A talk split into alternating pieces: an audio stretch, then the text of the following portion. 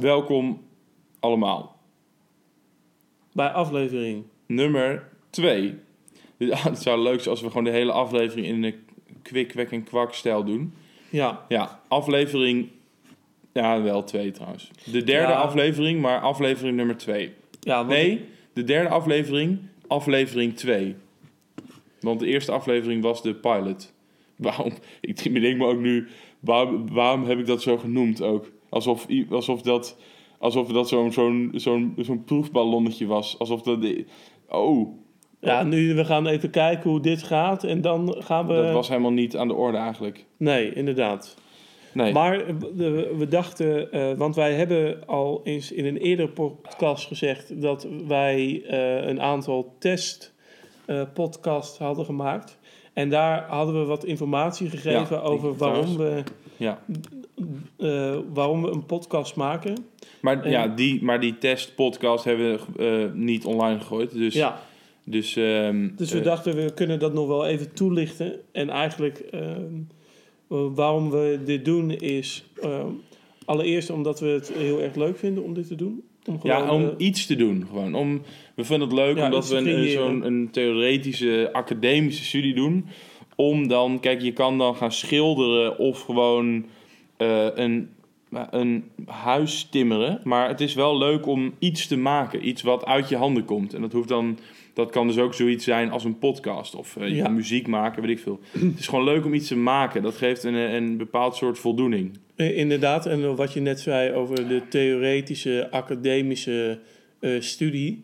Um, ik heb gemerkt dat het um, met de studie die wij doen heel makkelijk is om uh, precies uh, niks van iets te vinden. Omdat je ja, want, uh, uh, ja. redelijk goed in staat bent om...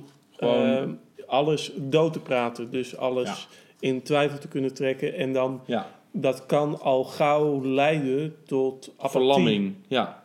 Dat je dus helemaal niet meer uh, actief betrokken bent bij dingen. Ja. Uh, dus op een afstandje. Uit angst om, om, ja. om maar niet uh, ja, gepakt te kunnen worden door, uh, door iemand die dan daar weer kan zeggen, daar kanttekeningen bij kan plaatsen. Ja, inderdaad. Dus uh, wij hadden allebei zoiets van, we wilden gewoon iets doen. En eigenlijk is deze podcast is een, een soort van uitvloeisel daarvan. Want mm. wij uh, hadden gewoon heel vaak gewoon uh, ja. gesprekken over politiek, cultuur, nou ja, wat we... Wat je, filosofie ook. Ja. En, uiteraard. En we dachten toen van, uh, jij kwam volgens mij met de suggestie van, uh, we kunnen gewoon een keer een podcast opnemen. Ja, ik, ik luisterde al podcasts. Ja, dat heeft daar Pod, ook aan bijgedragen. Podcasts. En dat vonden we, ik vond het wel ook een heel leuk idee. En het is ja, uh, na, je, na een maand of vijf. En wat je inderdaad zei, uh, dat, dat gewoon iets creëren, dat, uh, dat, uh, dat trekt me wel. Ja. Dus dat was eigenlijk in grote lijn. Of is er nog een, een grote reden? Nou ja, omdat, kijk, de, het is niet zo... Kijk, de, op zich is het natuurlijk wel anders als je een podcast opneemt. Maar het is niet echt uh, heel bedacht. In de zin van, vergelijkbare gesprekken hadden we al. Het enige dat je het nu een beetje omgort met wat kleine elementen. Of ja, je bent natuurlijk wel een beetje bewust van dat er een microfoon bij is. Maar verder ja. verschilt het niet extreem veel. Nee, inderdaad. Iets, iets meer, minder inside jokes. en, uh, ja, ja, daar hadden we in de pilot aflevering nogal uh, wat last van. Ja, de tweede van. Ook, volgens mij. Ah, maar daar, daar is wisselend op gereageerd. Ja. En nog even over de podcast zelf. Dat is dus gaat, of in ieder geval... Um, het gaat vaak over politiek, maatschappij, kritiek ook wel vooral. En uh, ook filosofie natuurlijk. Um, en we... We hebben wel wat leuke ideetjes. We, gaan, we hebben wat, wat vaste elementen. En ik kan eerst wel even uitleggen de titel. Wat nou? Dat die uh, titel is wel bewust gekozen. En dat betekent eigenlijk twee dingen. Wat nou in de zin van... Wat nou? Dus een beetje dat, uh, nou, dat heel veel mensen het moeilijk vinden om echt iets te doen. Omdat ze ook een beetje bang zijn om, uh, ja, om kritiek te krijgen. Of omdat alles... Uh, je mm-hmm. kapot kan redeneren. Dachten ja. wij een beetje een soort activistische uh, wat nou, kom maar op.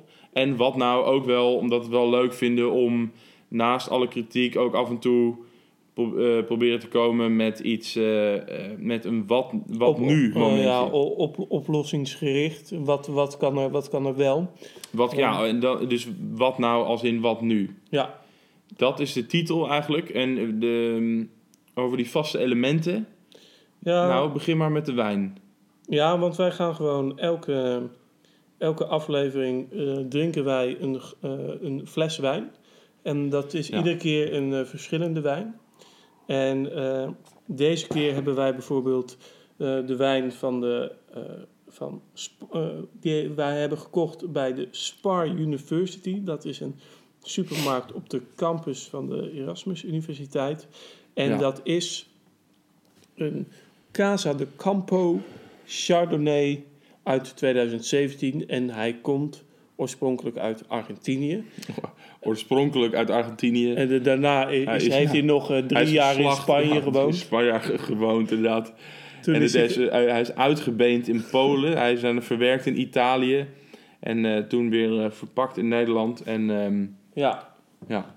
Maar, maar de, het, het is dan de bedoeling wijn. Dat we hem opdrinken. Witte en, wijn uh, aan de Wit. Ja, de, uh, wit, wit. wit wijn. Mand.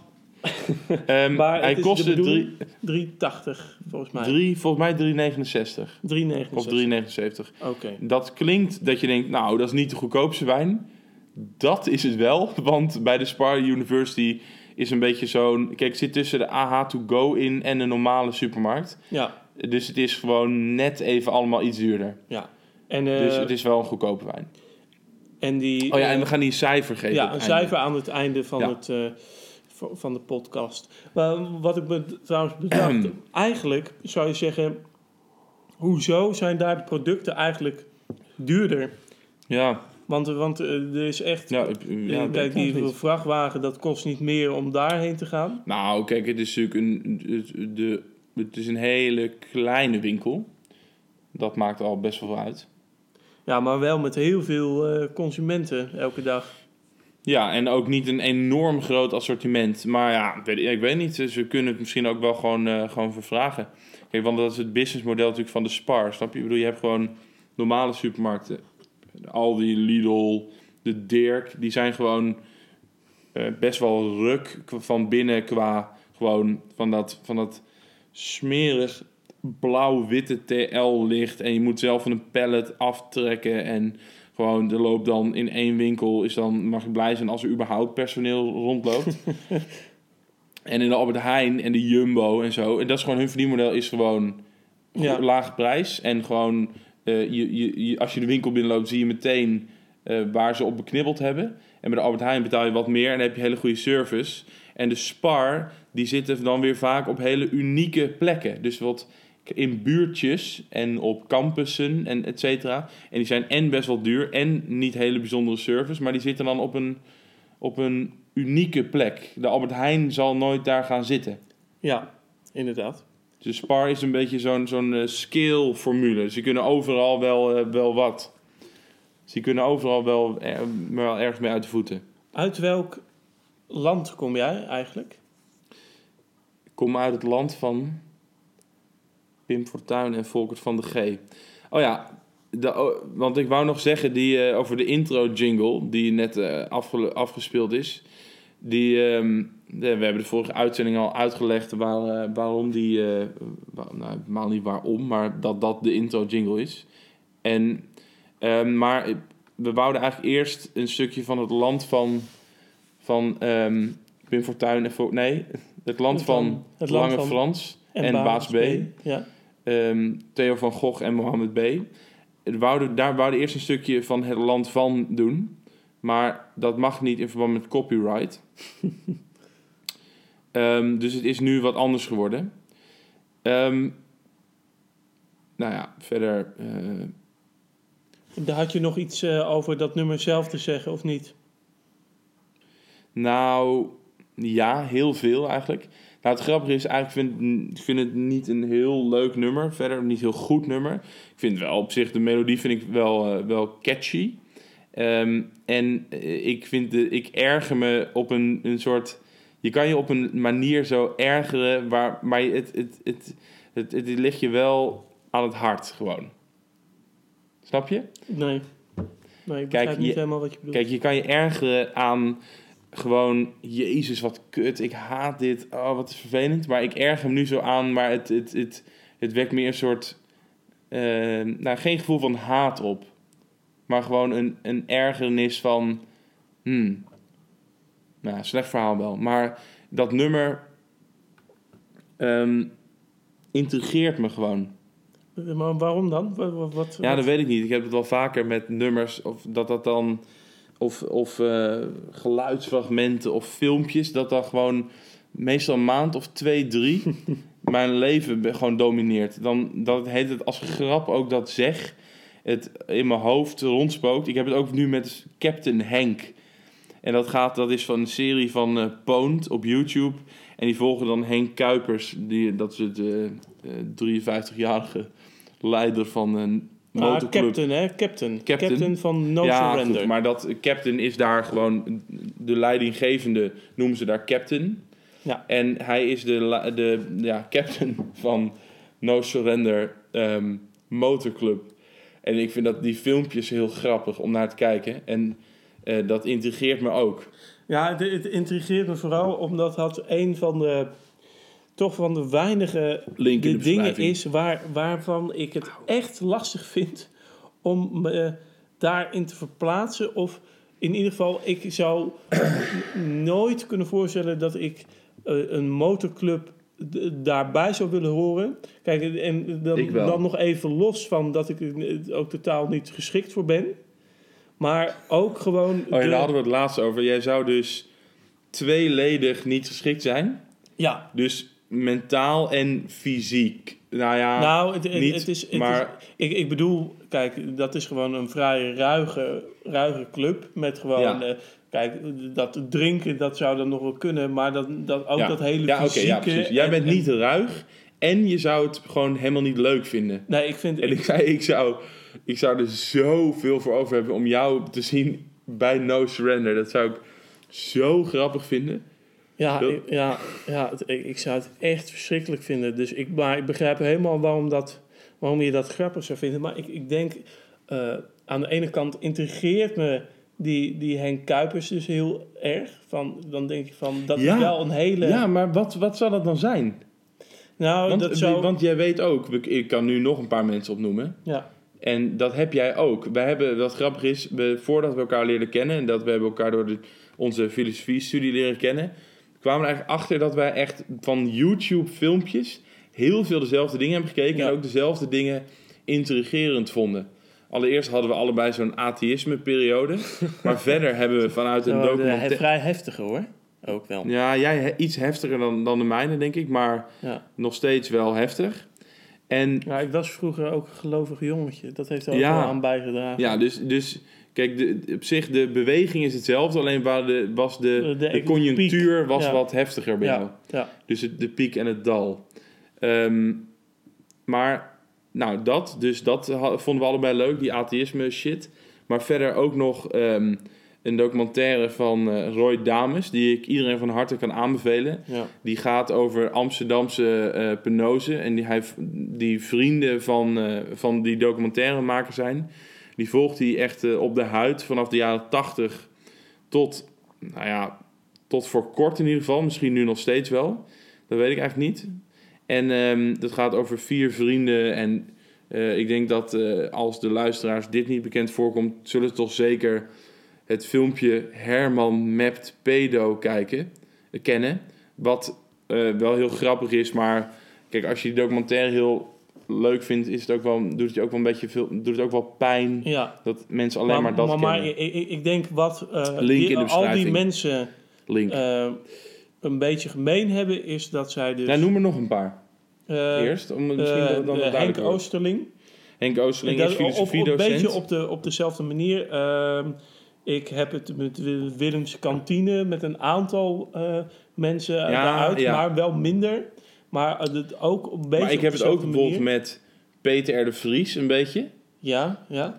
Um, nou, ik ook wel met Maarten van Rossum bijvoorbeeld. Jij iets minder, weet ik. Nee, um, maar, maar wel, ik, ik, ik snap. Maar wat al die mensen dus een ja, beetje... Smaakmakend uh, gewoon.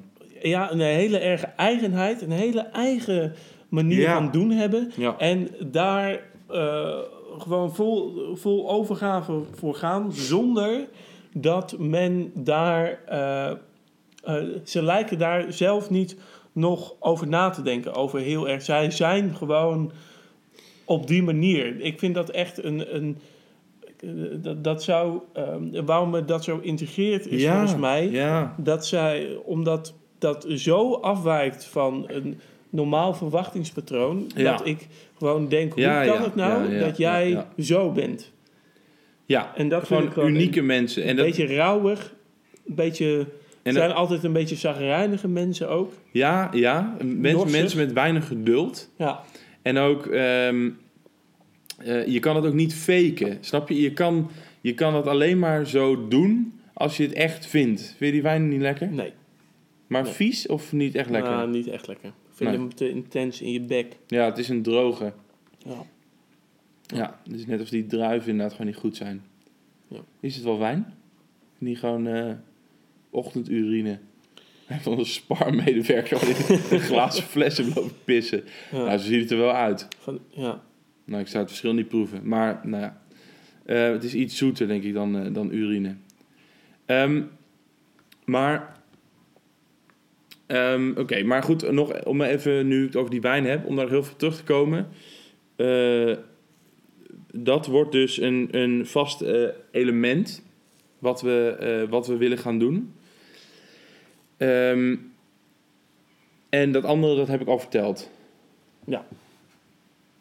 En, uh, en dan nog de, de woordgenerator. Ja, de woord... Oh ja, shit, dat wou ik zeggen. De woordgenerator.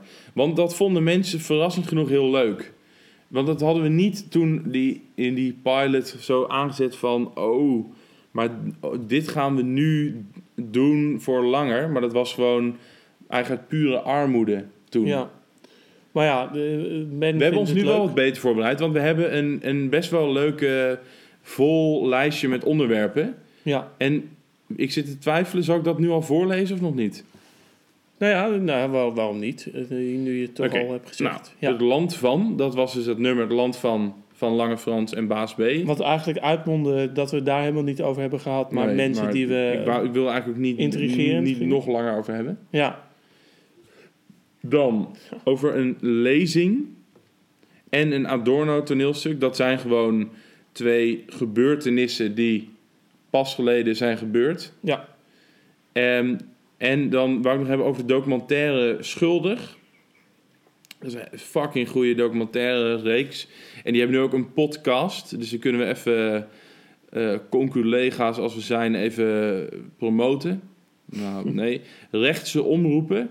Of in ieder geval uh, gewoon of daar een gebrek aan is of niet. En geschiedenis is dynamisch. Ja. Oké. Okay. Inderdaad. En, nou, en er staat nog op mijn money, staat daar. Op mijn money. Nou, laten ja, we daar... Dat... Wil je het daar echt over hebben? Ja, dat weet ik niet. Hij staat wel in het lijstje. Ja. Maar laten we met iets anders beginnen dan. Ja. Want wij uh, zijn uh, een weekje geleden of zo... zijn wij bij een toneelstuk, toneelstuk van, uh, over het leven van Adorno uh, geweest. En dat was... Uh, maar even, wie is Adorno? Ja, dat is uh, The- Theodor Adorno. Dat is een uh, Duitse filosoof. Ja. En uh, hij was eigenlijk een uh, cultuurcriticus. Die, uh, en zijn uh, concept is eigenlijk uh, negatieve dialectiek. En hij was als filosoof actief, uh, nou, volgens mij ten tijde ongeveer van de, iets voor de Tweede Wereldoorlog tot ne- zijn dood in negentien... achtenzestig of negenenzestig. Ja, dat uh, inderdaad. Vanaf de jaren dertig, uh, ja. inderdaad. Ja. En hij was van Joodse komaf. En hij uh, moest dus vluchten voor de Duitsers. Ja, en, en dat uh, is vanzelfsprekend heel belangrijk geweest in zijn leven. Ja, um, en, inderdaad.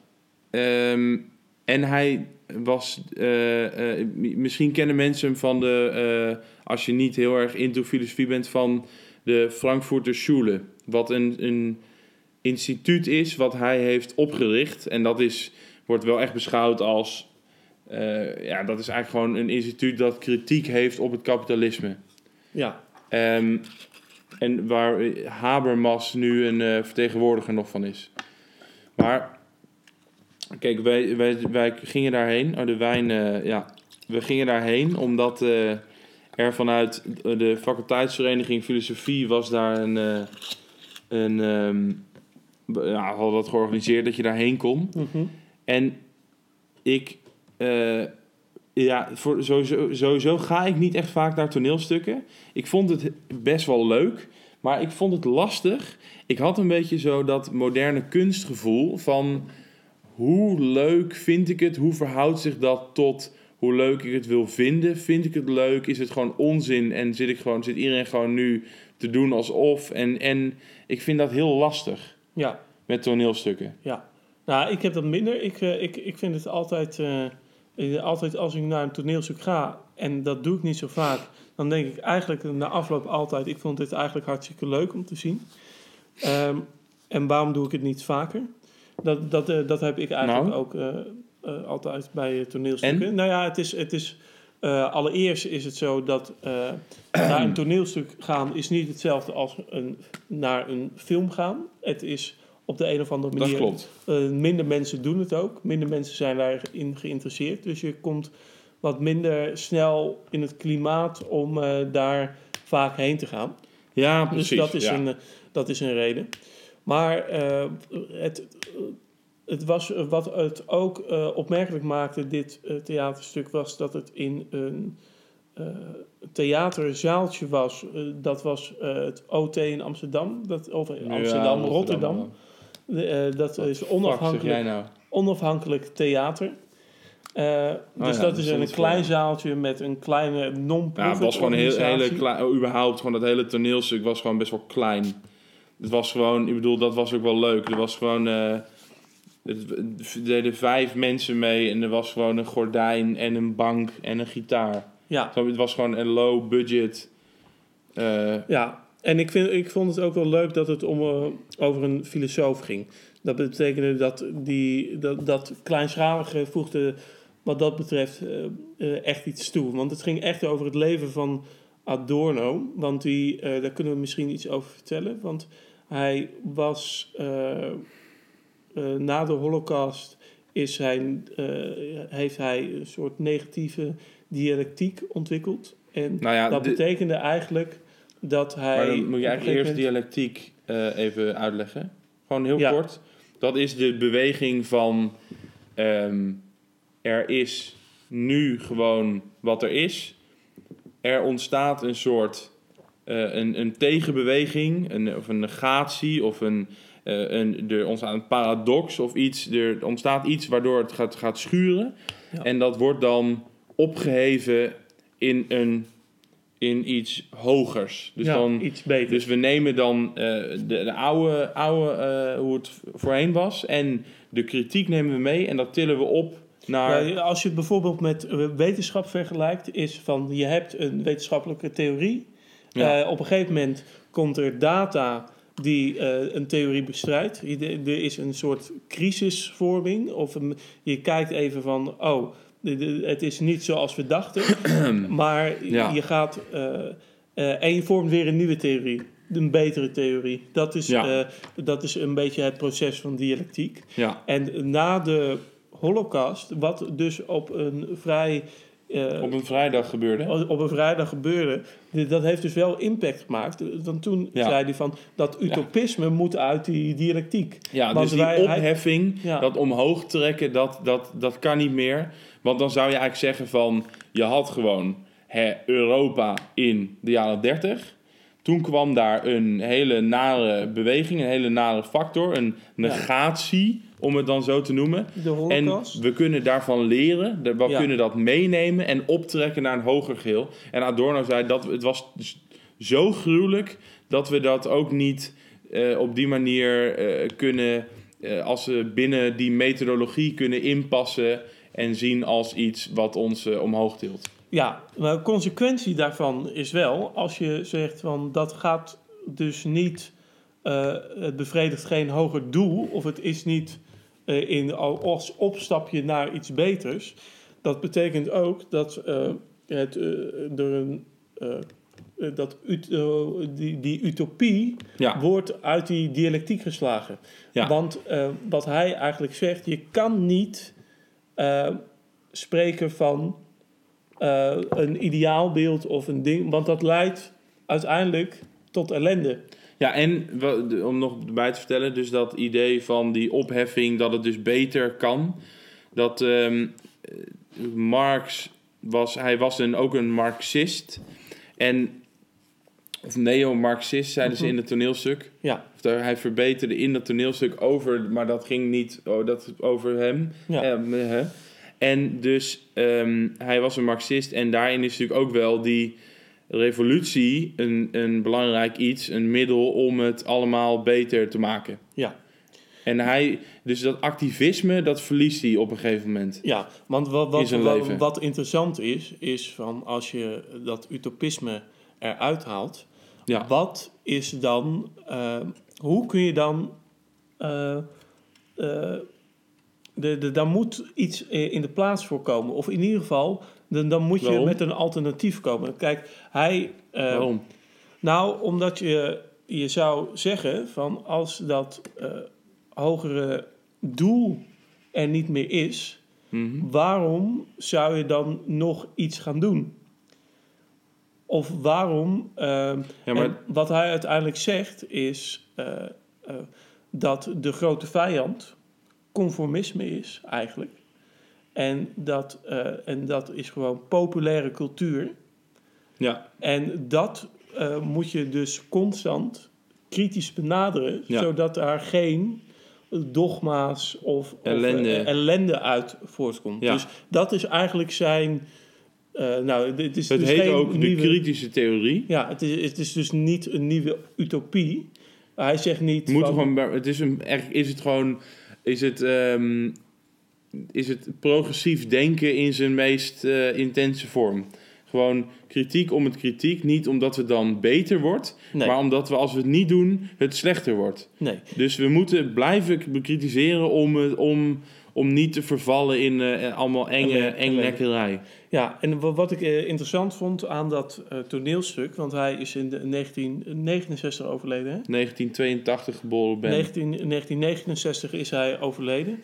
En, weer een uh, inside joke. Vlak, Sorry. vlak daarvoor uh, is hij uh, eigenlijk uh, belachelijk gemaakt door zijn uh, studenten. Dat, oh, was ja. in die, uh, uh, dat was tijdens dat uh, activisme dat heel erg leefde daar. Ja. Dan, uh, van democratisering, uh, uh, je moet gewoon uh, uh, de um, revolutie op het gebied van, uh, van seks. Uh, gewoon alles moest opengebroken worden. Ja, en heel erg uh, marxistisch ook.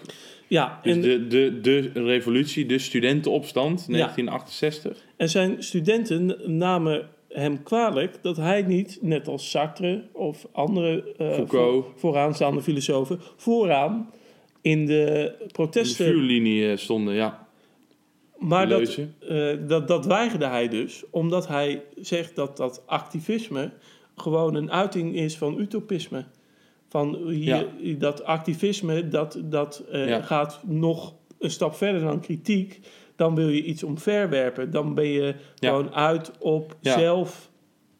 En wat dan, als het omvergeworpen is? Ja, dus uh, zover wilde maar hij Maar eigenlijk was die man, het leek gewoon... en dat, dat werd goed uitgebeeld in dat toneelstuk... dat hij gewoon eigenlijk helemaal niet meer wist hoe en wat. Gewoon. Hij had het moeilijk met zichzelf, met zijn eigen opvattingen... met Uh, en vooral ook met de Holocaust, uh, niet zozeer als uh, gruwelijke gebeurtenis waarin heel veel mensen zijn vermoord, maar ook vooral als op een filosofische manier um, dat er, uh, um, nou goed, dat zijn hele theorie daardoor heel lastig werd. Een enorm trauma, ook in, in dus uh, in intellectueel, op intellectueel gebied. Ja. En dat werd wel echt goed uitgebeeld. En het jammer vond ik dat.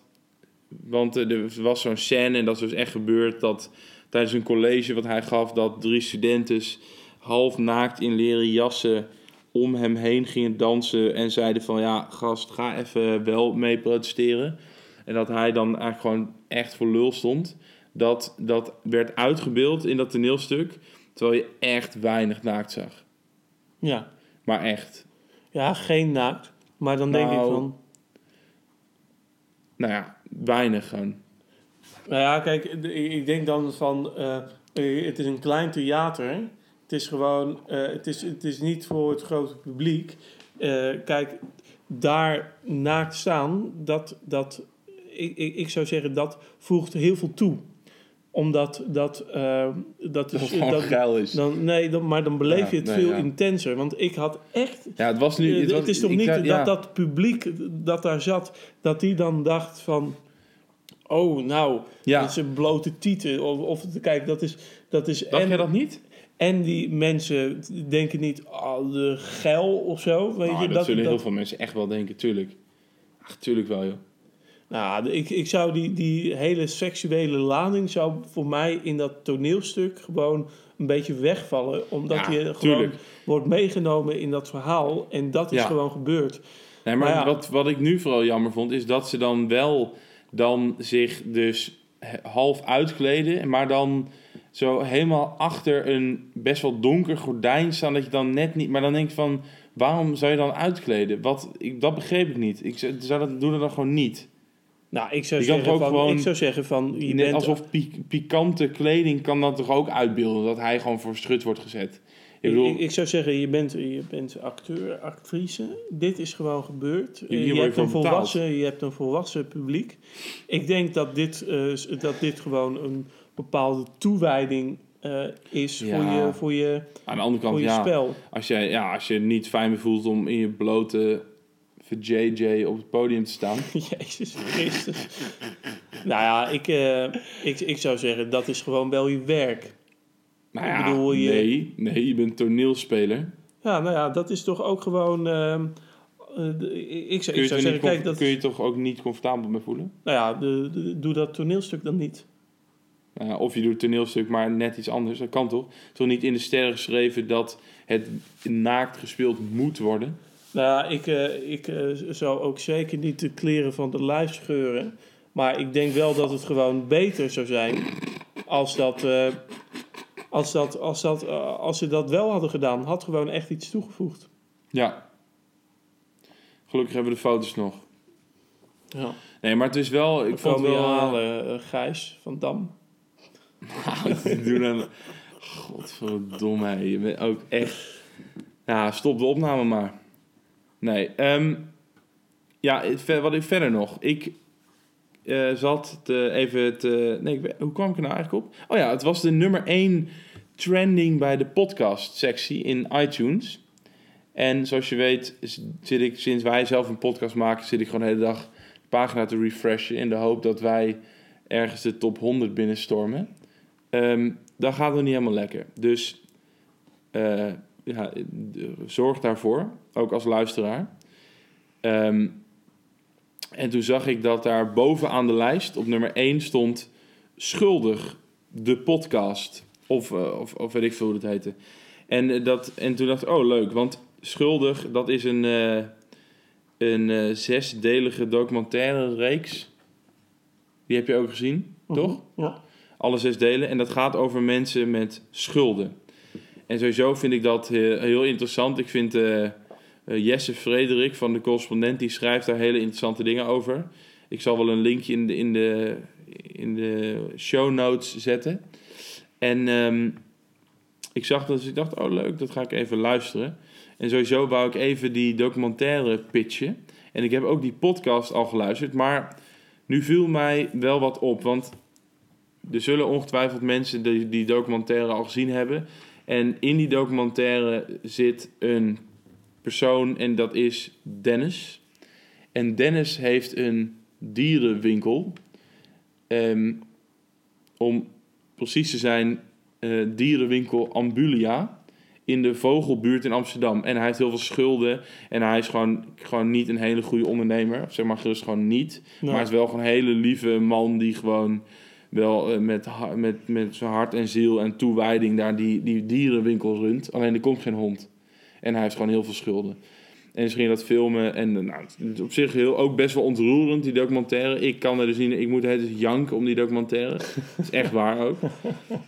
Ja. Maar echt. Ja, um, nee, ik weet het. Ik, ik heb het een keer gezien, volgens mij. Ja. ja. Dat had je dan eigenlijk niet moeten vertellen. Oké. Okay. Nee, inderdaad. Ja. Jezus. Oh, er vloog hier een vogel voorbij het raam. Oh. Ja. Maar, um, um, ja, dus die, uh, die documentaire, kijk die vooral. Um, maar kijk, over die Dennis. Uh, in de podcast was er even een, uh, nou, werd even gepraat over hoe dat nou was gegaan met die, met die, uh, met die documentaire. Wat achtergrondinformatie. En er was ook een interview met die Dennis. Alleen toen werd er, toen werd er een beetje lacherig gedaan. Zo, er werd bijvoorbeeld gezegd in het begin... Uh, ja, Dennis, dat is, ja, is niet bepaald ondernemer van het jaar.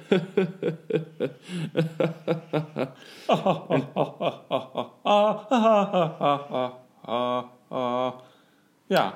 Ave Maria. Nee, maar dus toen dacht ik van... Kijk, je bent die documentairemaker... En dan kun je...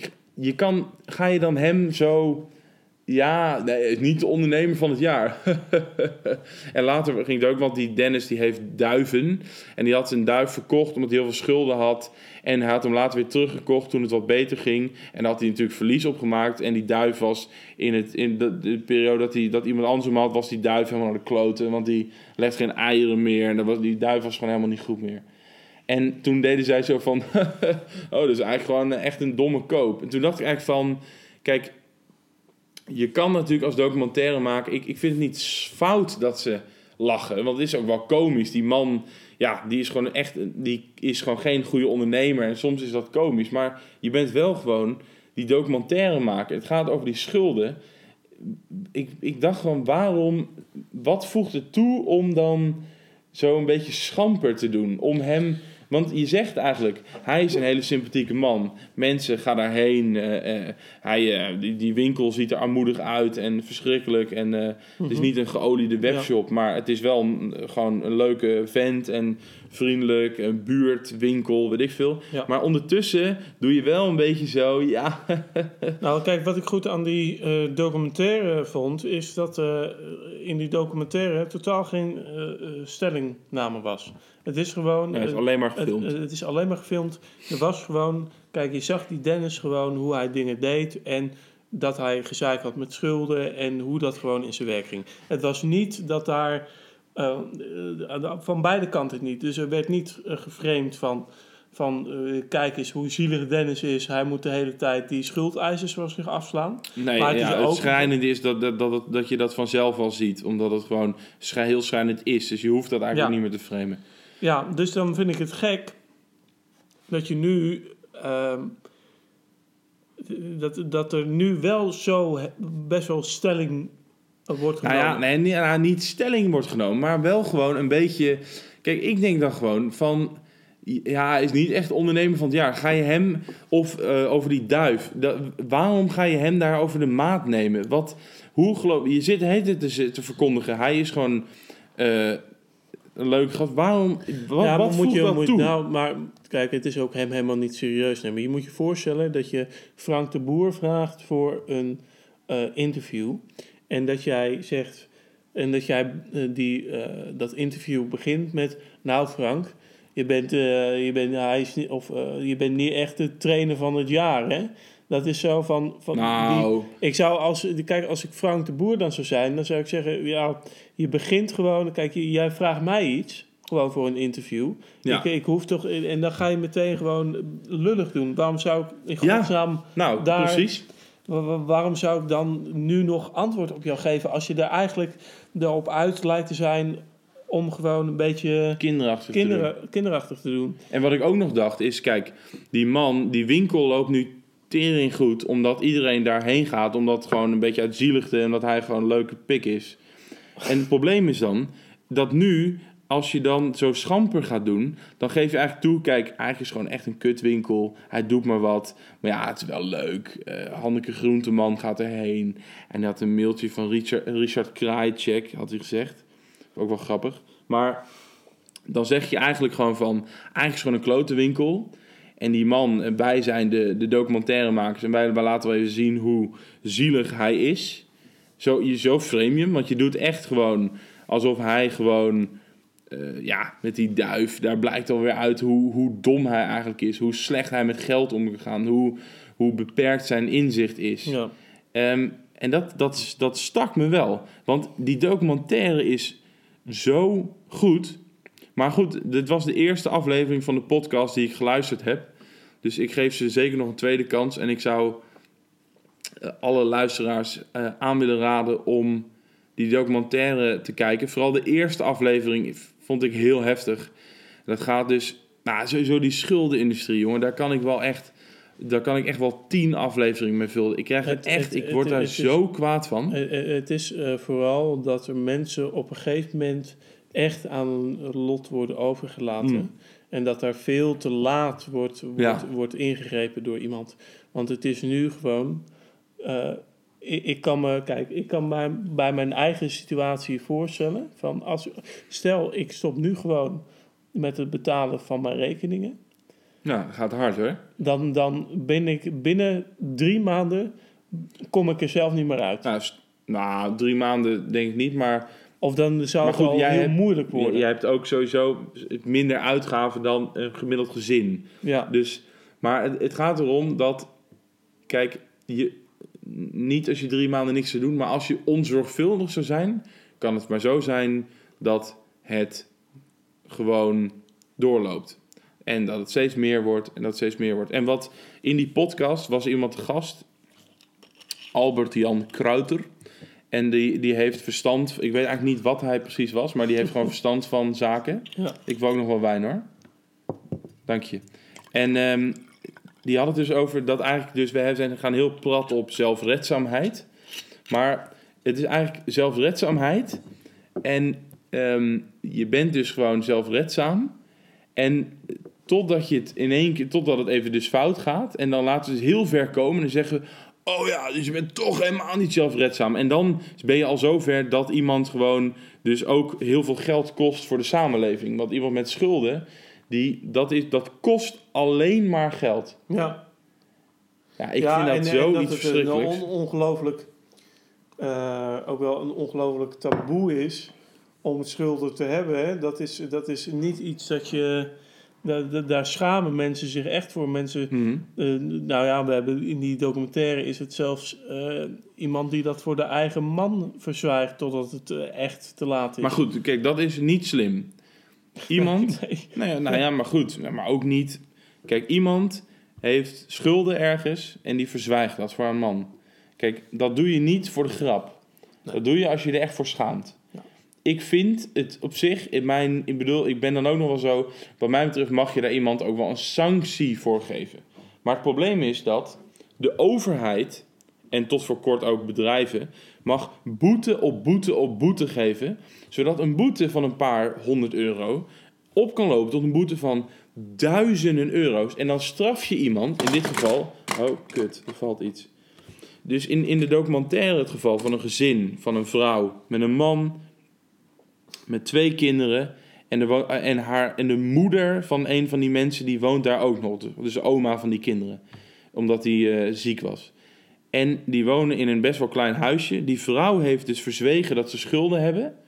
Ja. En dat is heel dom. Dat is een fout die ze heeft gemaakt. Maar de consequentie is... dat ze dus... van de een op de andere dag... wat dus niet zo is, want die vrouw heeft het verzwegen... uit huis worden gezet. Die worden dus... gewoon op straat gezet. En dan moeten ze hals over kop... bij de andere ouders van die mensen gaan wonen. Nou, wat helemaal verschrikkelijk is... want die wonen ook in een huisje. En dan wonen ze in één keer met negen mensen... in één, in, in één extreem klein huisje. Ja. Gewoon, die vrouw heeft één domme fout gemaakt. Dat is het schamen voor de schuld... en het niet durven vertellen aan haar man. Ja. Maar ja. je ja. krijgt eigenlijk gewoon... Sowieso, en want heel veel mensen komen er helemaal niet uit... je wordt gewoon voor de komende tien jaar... krijg je een genadeloos harde straf. En het probleem is, die kinderen... die, die kunnen gewoon ook de tyfus genieten ook. Want daar, daar wordt gewoon geen rekening mee gehouden. Er zijn nu wat geluiden... en eigenlijk de enige die er wat aan doet is, uh, is de S P. En, en verder, die hebben het echt als speerpunt. Verder ja. weinig. Ja. Maar het... het Het, ik vind dat zoiets achterlijk. Er zijn dus kinderen, dat zie je ook in die documentaire... die moeten dus uh, in het uiterste geval... als er kinderen zijn, dan, uh, dan worden ze omgebracht in hotels... wat heel veel geld kost. En dus die gaan dan van hotel naar hotel. En die mensen hebben helemaal geen geld... Uh, en En die, die, die eten dan uh, gewoon, uh, weet ik veel, wat ze, wat ze krijgen kunnen bij fastfood eten voor hun kinderen. Kijk, er gaan gewoon mensen door naar de kloten. Voor, voor iets kan iets super doms, iets kleins zijn, van het niet durven vertellen, van een boete uit de hand laten lopen. Sommige mensen hebben andere persoonlijke problemen, waardoor ze hun post niet durven te openen. Of, of gewoon simpelweg ja, de bandbreedte want, niet want, hebben. Er wordt ook helemaal geen rekening gehouden met uh, eventuele mentale problemen, met het hebben van schulden. Hè? Het is, ja. het is, het is ja. alsof je uh, ja. ineens heel... alsof je altijd veronderstelt dat degene niet betaalt, omdat hij of, of ja. dan niet ja. wil betalen. Maar kijk, het is, het is ook wel van... Kijk, je kan gewoon op een gegeven moment heel angstig worden. En zo'n brief door de, uh, die van de post, ja. dat is dan... Dan denk je van, ik kan dit er niet bij hebben nu. Een van de, van de, ja. van de schrijnendste dingen dat, uh, wat ik had gezien in die documentaire... was, die, was dat er een vrouw, die had oh ja, bor- die, ja. borstkanker... Ja. Die is toen eigenlijk gewoon mentaal daar ook uh, de heel erg moeilijk gehad. Die heeft dus gewoon even... Die had ook op dat moment niemand... Maar die, die heeft dat een beetje uit de hand laten lopen. Ja, die en heeft die gewoon de post gewoon, heel, heel lang niet geopend. En die wordt gewoon zo genadeloos hard gestraft. Ja, je hebt gewoon, in en, sommige gevallen heb je gewoon uh, levenslang. Want sommige mensen komen echt niet van die schulden af. Ja. En ik heb ook nog wel het idee... Kijk, ik heb ook nog wel verhalen gehoord dat... En het de, kost de overheid, gewoon geld. Dat de overheid helemaal geen... Uh, dat, dat er ook heel vaak helemaal geen coulance is. Nee. Dat, dat, dat, nee. Kijk, dat je ja. kan zeggen van... Luister, ik heb dat geld voor de vierentwintigste heb ik absoluut niet. Wat ik wel kan doen, is dan de helft betalen. En dan krijg je de andere helft krijg je over een maand. Dan is het gehele bedrag voldaan. Dat wordt heel vaak niet geaccepteerd. Nee. Waardoor maar, je maar, een verhoging ja. krijgt... Maar wat heb je daaraan? Over een maand niet kan betalen. Ja, dat je zegt... Oké, okay, je hebt een boete van driehonderd euro. Iemand geeft aan, die kan ik niet betalen... En dan, nou oké, okay, goed, dan wordt die boete vijfhonderd euro. Maar dat kan die persoon dan al helemaal niet betalen natuurlijk. Ja. Het, en het is gewoon een hele passieve houding. Eigenlijk zeggen gewoon, kijk, maar we hebben toch gewoon... Het, ze zeggen gewoon, we bezorgen tot aan de brievenbus. En voor de rest zoek ik zelf maar uit. Ja. Ik bedoel, de stap tussen een brief en iemand persoonlijke situatie is ook nog best wel groot. Ik weet ook niet of je gewoon kan zeggen, ja, je hebt toch gewoon die brief gehad. Nou, weet ik niet of je dat zonder meer zo kan zeggen. Je, je, je, je zegt gewoon, ja, nou, die brief tot aan de brievenbus. En als je dan zelf niet kan handelen door wat voor situatie dan ook, dat is jouw probleem. We gaan er gewoon vanuit, jij bent fundamenteel slecht. Jij wil niet betalen. De enige reden waarom je zo'n sanctie zou kunnen doen is voor iemand die niet wil betalen. Dan zou een sanctie zinvol zijn. Maar in het overgrote gedeelte van de gevallen is iemand niet bij machten om te betalen... Vaak omdat ze gewoon geen geld hebben. Ook niet onbegrijpelijk. Of omdat ze op een andere manier niet bij machten zijn om te betalen. Ofwel door ja, een ziekte, andere klote dingen. En dat betekent niet dat die mensen honderd procent zielig zijn. En ik vind, je zou een sanctie of weet ik veel er scherp op kunnen zijn. Weet ik, noem het wat. Maar nu loopt het helemaal uit de klauwen. En niemand is hierbij gebaat. Stel je hebt een rekening bij Nuon en die leveren voor... Uh, vijfhonderd euro diensten.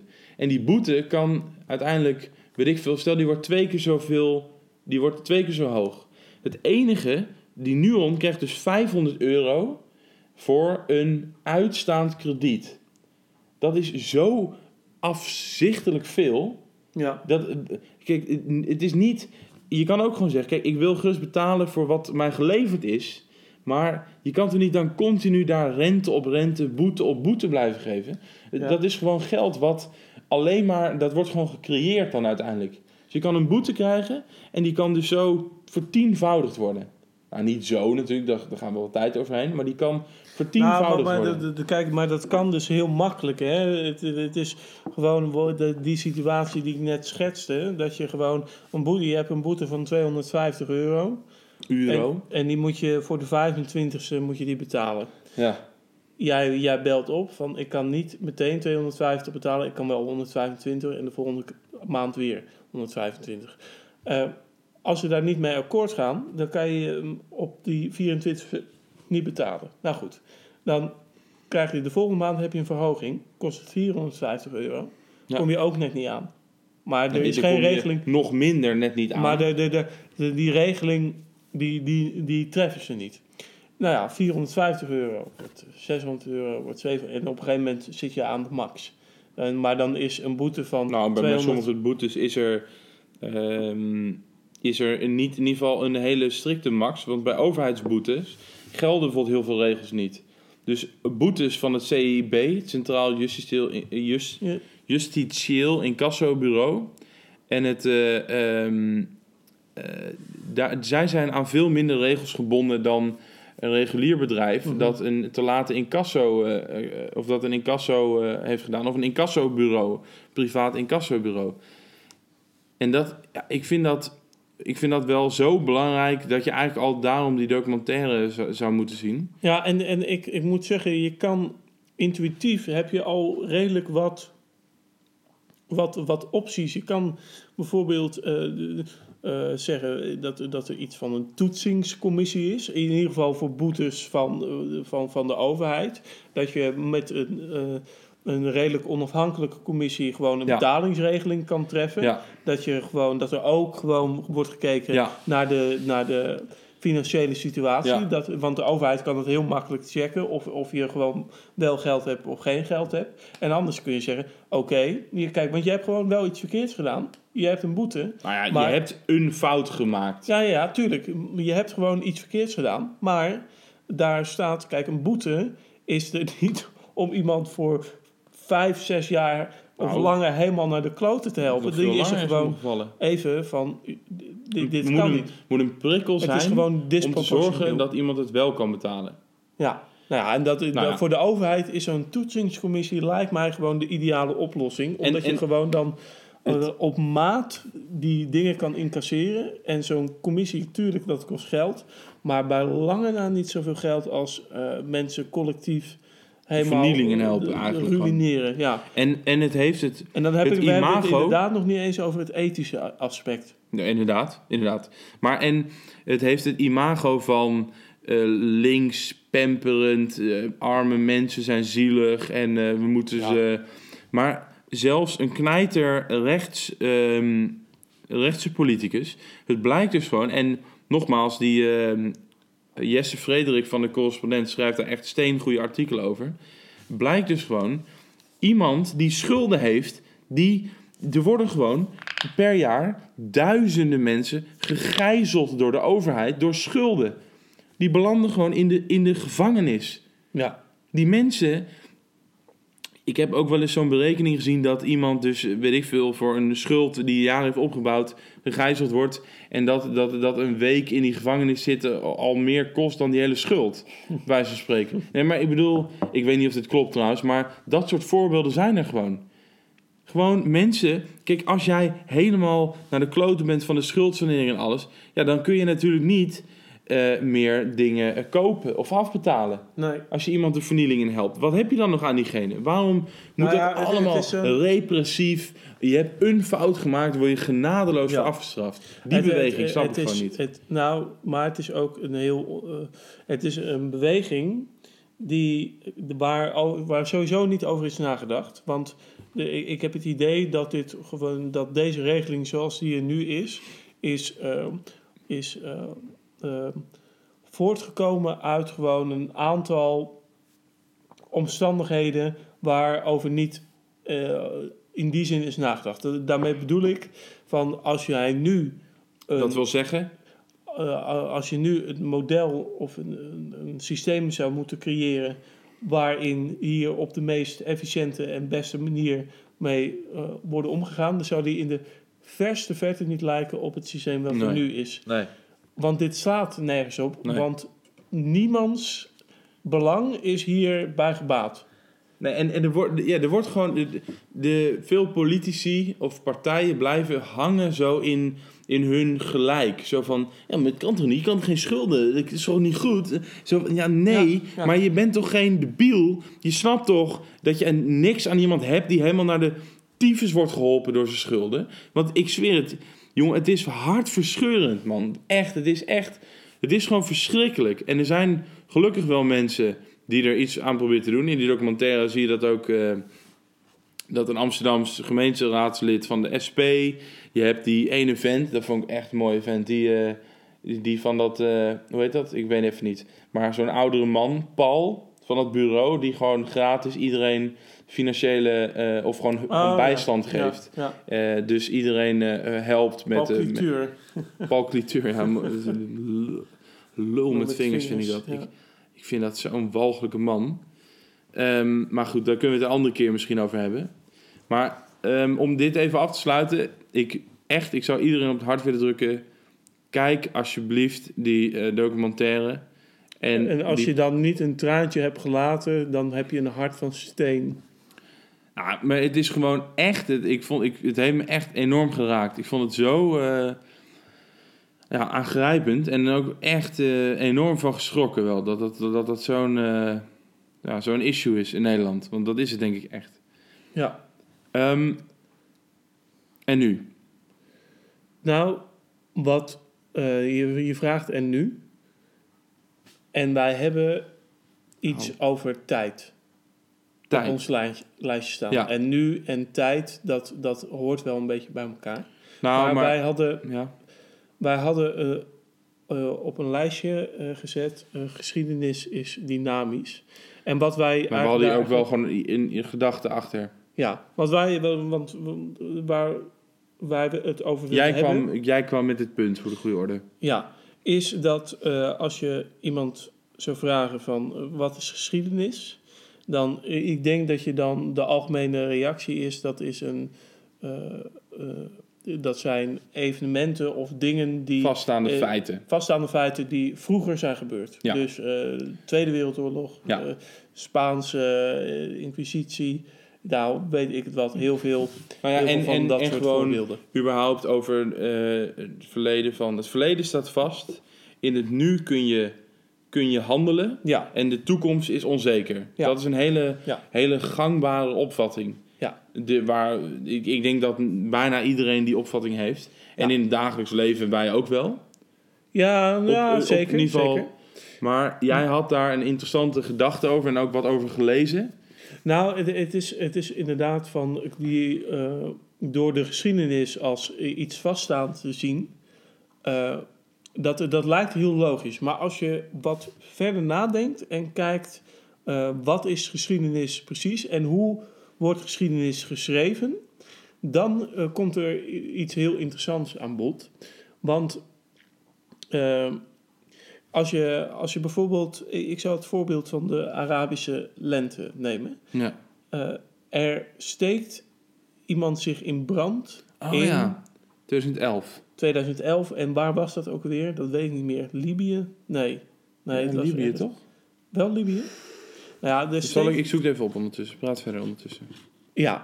En daar, daar, daar is gewoon berichtgeving onder. En ja. dat heeft een bepaalde uh, werking in dat land. Dat, uh, ja, dat, uh, dat zet iets in gang.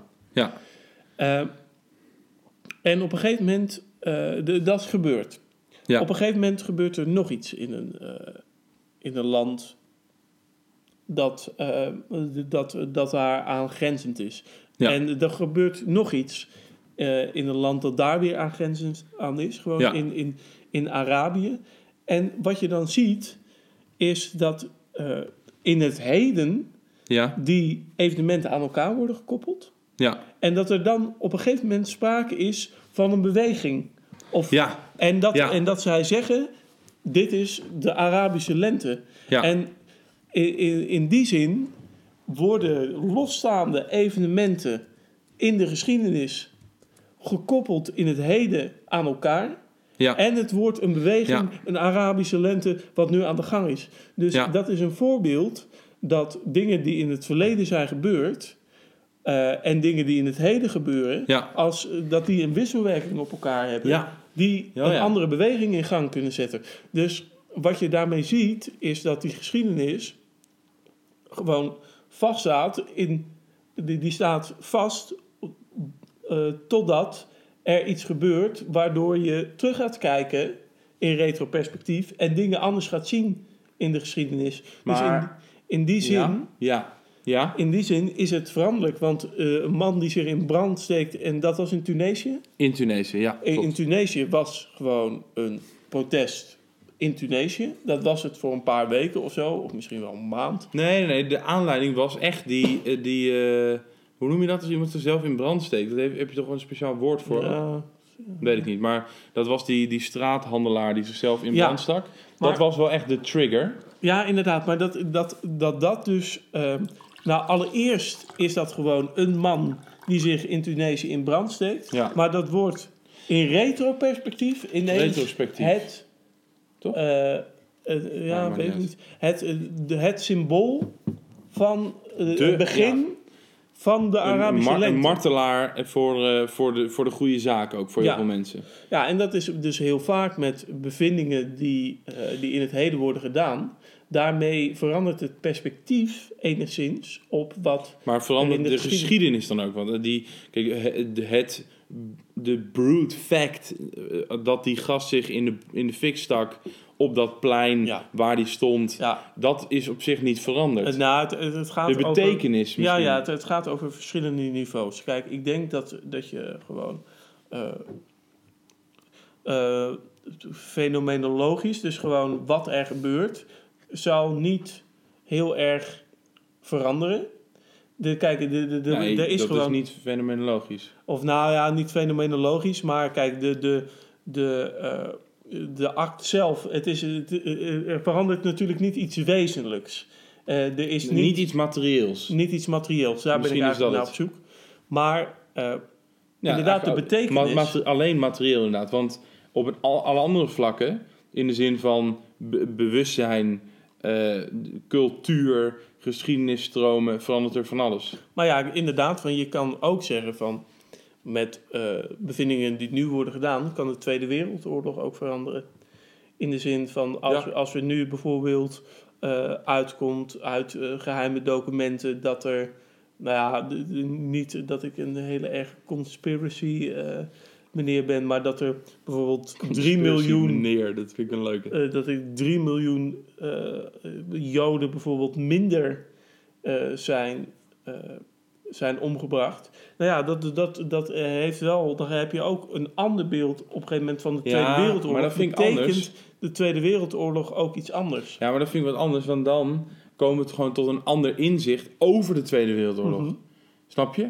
Mm-hmm. Dus dat vind ik anders. Dan verandert de Tweede Wereldoorlog niet. Dan is het gewoon anders nou, dan we vooralsnog nog dachten. Ik zou zeggen dat het, dat het uh, niet uh, dat zo dat vind ik dan expliciet. Net weer zo'n rauw feit, wat gewoon... een getal, ja, wat dan okay, gewoon zo de, is of maar niet. En dat kun je mis hebben. De geschiedenis niet zo expliciet, maar ik zou wel zeggen dat het hem verandert.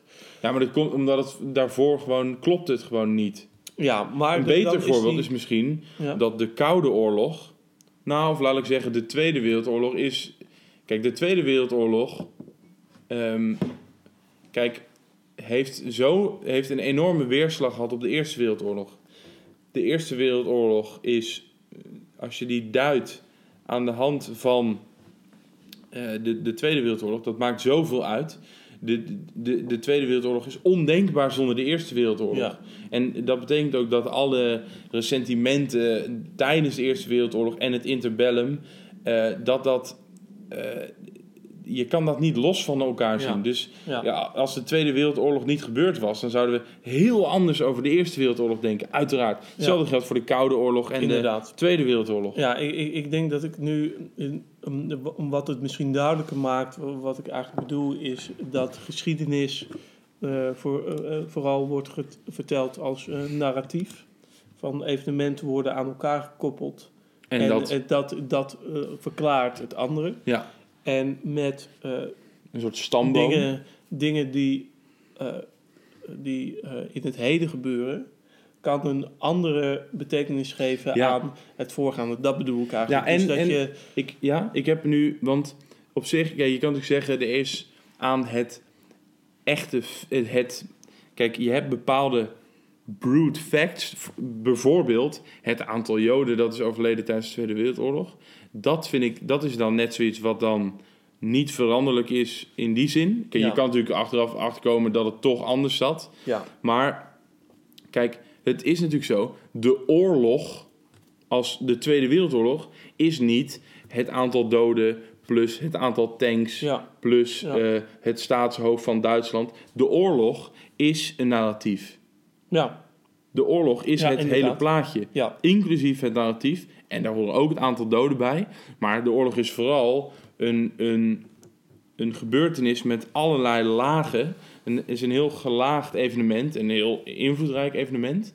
En over de meeste van die lagen is een enorme verandering mogelijk nadat de oorlog geweest is. Ja.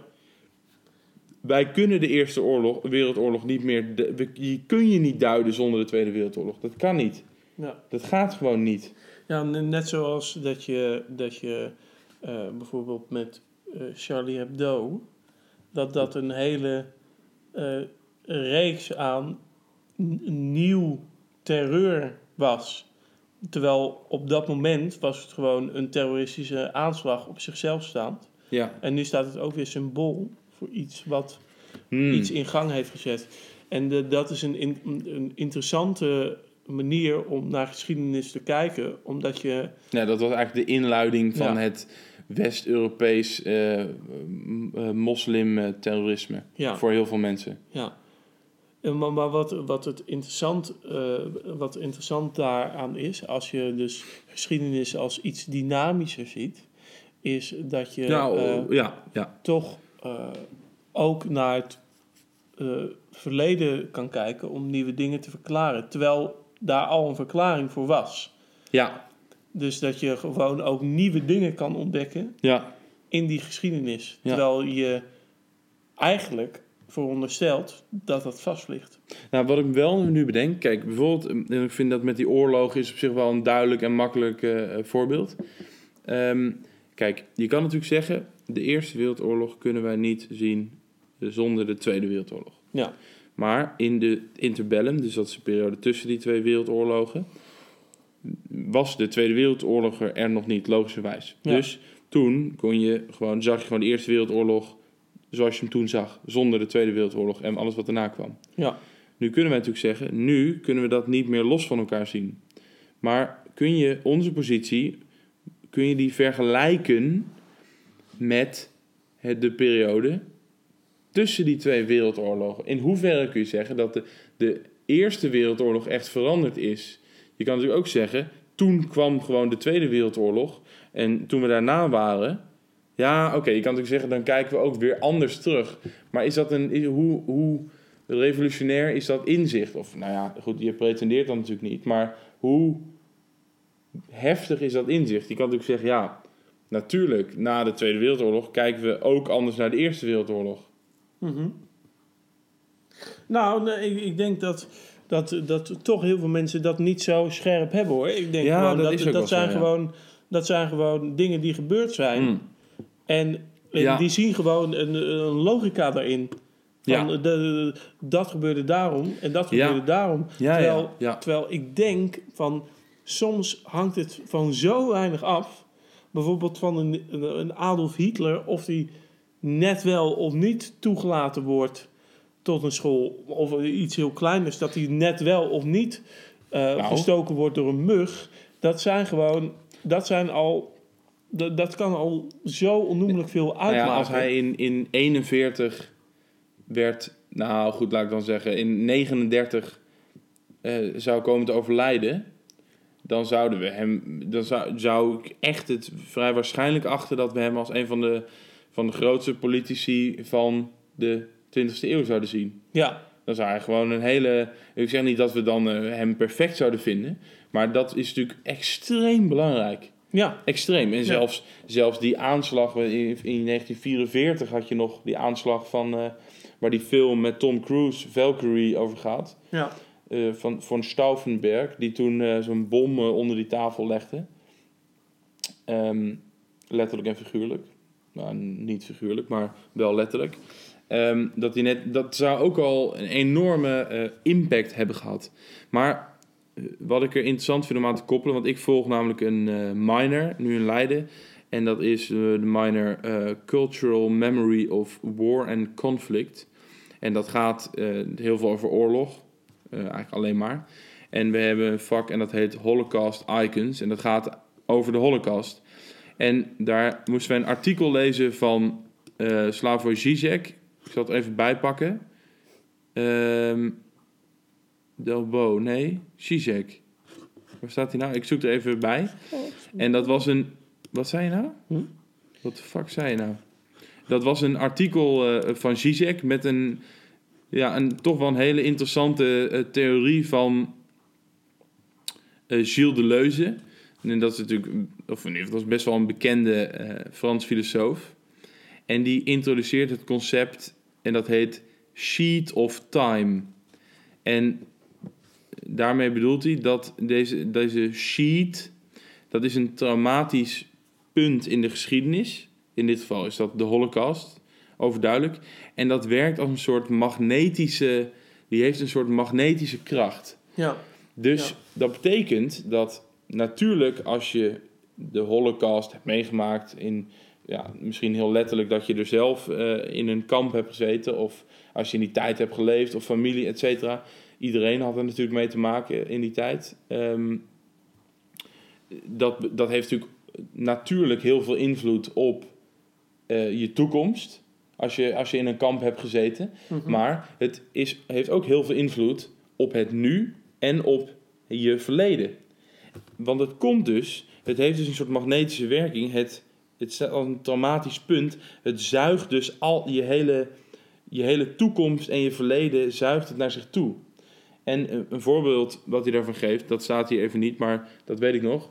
was dat, uh, dat je natuurlijk... Uh, nou ja, goed, als jij... Uh, misschien in een lift staat, nou, weet ik veel, dat is een slecht voorbeeld, maar goed, je kan je voorstellen dat bepaalde dingen die je in de toekomst zou doen een hele vervelende associatie kunnen oproepen, maar ook de herinnering aan dat je vroeger, dat je, dat je vriendje van school aanbelde aan de deur om, om uh, te buiten te komen spelen, dat die natuurlijk enorm vertroebeld wordt door de magnetische werking van dezelfde uh, door, deurbel die afging toen de Duitsers met een razzia je moeder kwamen halen.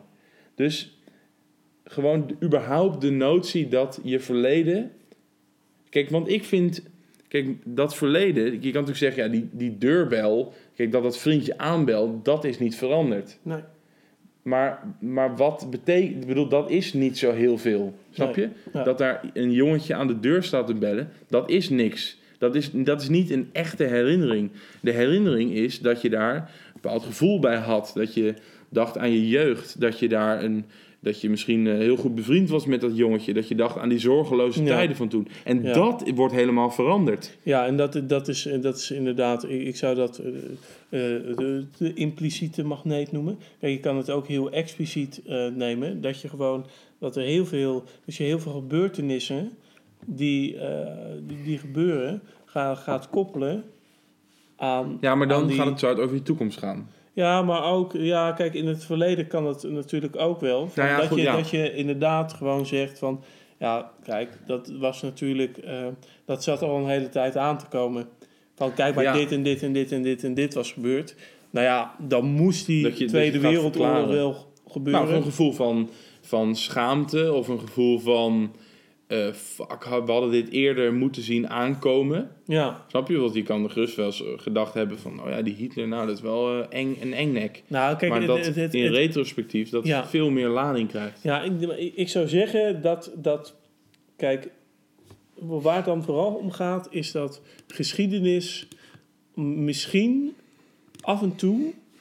Uh, dat uh, te, als te vanzelfsprekend ziet... dat ja. uh, al die ja. gebeurtenissen... Ja. tot dat hebben geleid. Dat ja. er ja, toch ja. weinig nadruk ligt. En ook wel begrijpelijk. Maar ik denk dat dat toch ook wel iets goed, uh, goed ja. is om over na te denken. Ja. Van, het zit hem af en toe in hele kleine dingetjes. Dat er hele verschrikkelijke dingen ja. gebeuren. Ja. En, en dat de het geschiedenis... niet zonder meer is dat er het is een niet zonder meer een... Na- nationalist uh, de Eerste Wereldoorlog ontketent. Dat... Dat, dat, dat daar nog wel meer achter zit. Ja, ja, precies. En dat het dus inderdaad niet... Het is niet een soort logboek van hoe het zit. Ja. Want kijk, op zich... Ik, ik, kijk, wij zijn nu niet... We willen nu niet ontkennen uh, in, een, in een soort paranoia van uh, ja, wat toen is gebeurd, die man heeft niet echt geschoten, daar gaat nee, het helemaal niet nee, om. Nee. Maar wat voor mij betreft is dat, is dat geschiedenis, maar is geschiedenis nog veel meer dan dat.